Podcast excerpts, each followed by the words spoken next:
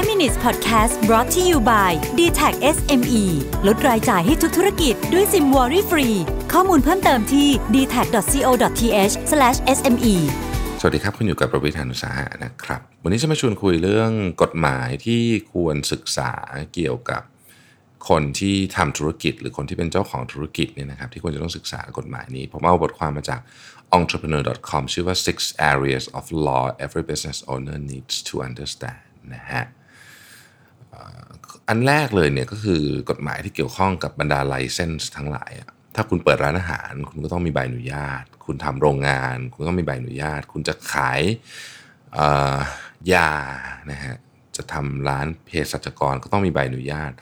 คุณจะทำอะไรก็จริงๆก็มีเยอะแยะที่ต้องขอใบอนุญาตนะครับ ซึ่งซึ่งกฎหมายพวกนี้เนี่ยต้องระวังนะครับ เพราะว่าถ้าเกิดว่าทำไม่ครบหรือว่า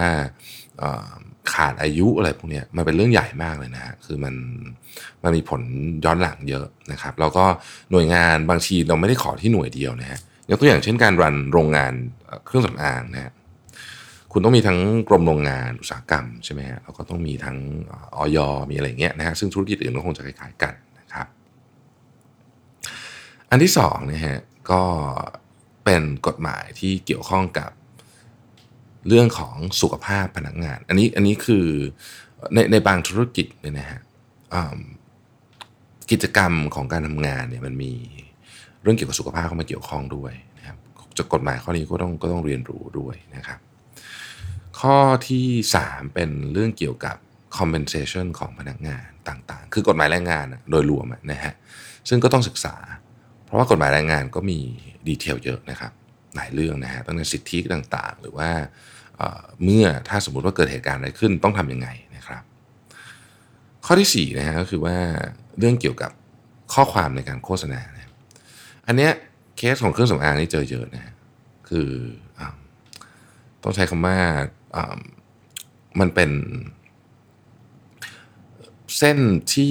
เหมือนกับมันต้องมันต้องตีความอะว่าว่าแบบนี้ยังไงอะไรเงี้ยแต่ว่าเราควรจะต้องรู้ว่า จริงๆแล้วกฎหมายเนี่ยอนุญาตให้เราพูดหรือโฆษณาได้แค่ไหน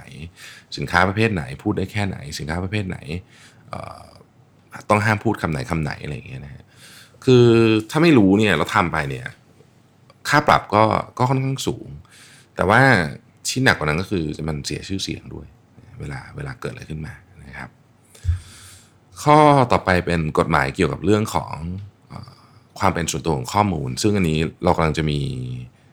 กฎหมายใหม่เรื่องนี้ที่ที่เป็นที่ฮือฮากันทีเดียวนะครับ ในวงการนะฮะผมเข้าใจว่ากฎหมายฉบับนี้เอาต้นแบบมาจาก GDPR นะของยุโรปนะฮะก็โทษแรงนะครับเรื่องเรื่องข้อมูล เก็บข้อมูลลูกค้าได้แค่ไหนนะฮะข้อมูลจะคุณอันไหนที่คุณต้องมองไม่เห็นไหนที่คุณมองเห็นได้อะไรเงี้ยนะฮะซึ่งซึ่งต้องบอกลูกค้าแค่ไหน disclaimer เป็นยังไงอะไรเงี้ยอันนี้ต้องศึกษากันให้ดีนะนะผมเข้าใจว่าเริ่มใช้ปี 63 นะครับถ้าจำไม่ผิดนะครับข้อสุดท้ายก็กฎหมายที่ที่ลืมไม่ได้เลยนะฮะก็กฎหมายที่เกี่ยวข้องกับภาษีต่างๆ นานานะครับ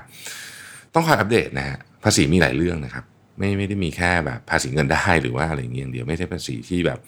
มีอยู่เรื่องสองเรื่องมันมีภาษีเยอะแยะเลยครับภาษีป้ายภาษีโรงเรือนโอ้ยเต็มไปหมดเลยนะฮะก็ต้องคอยศึกษาเรื่องพวกนี้ไว้นะครับเอ่อ จริง ๆ มีรายการหนึ่งพอดแคสต์ที่ผมชอบฟังคือรายการคุณกล้าสมุทรวณิชนะฮะความไม่รู้ความความไม่รู้เกี่ยวกับกฎหมายเบื้องต้นนะครับดีนะ ผมว่าคือคือคนไทยจะอ้างว่าไม่รู้กฎหมายไม่ได้นะฮะเพราะว่าเราใช่ไหมเราเรียนมาตั้งแต่เด็กใช่ไหมว่าเราอ้างว่าเราไม่รู้กฎหมายไม่ได้ดังนั้น เราก็ต้องศึกษาสักหน่อยนะฮะมันเกี่ยวข้องกับงานของเราโดยตรงก็ก็ให้เวลากับมันนิดหนึ่งนะครับ แต่ทั้งนี้ทั้งนั้นเนี่ยผม อันนี้อันนี้เป็นความรู้สึกส่วนตัวนะฮะอะไรที่มันยากเกินไป ผมไม่แนะนำให้ทำเองนะครับ อาทิอ่ออ่านสัญญาสำคัญอะไรแบบนี้นะครับผมผมผมรู้สึกว่าไอ้พวกนี้ควรจะควรจะใช้ทนายเป็นคนดูนะฮะคุ้มค่ากว่าเยอะนะฮะจ้างเขาอ่านนะครับขออภัยนะผมอ่านชื่อรายการคุณกล้าผิด ความไม่รู้เบื้องต้นเกี่ยวกับกฎหมายทั่วไปนะนี่คือชื่อรายการนะครับ ก็อยู่ในช่องโลกไปไกลแล้วนะฮะสนุกดีครับผมฟังทุก episode เลยนะครับ ขอบคุณที่ติดตาม 5 minutes นะครับ สวัสดีครับ 5 minutes podcast presented by d t a c SME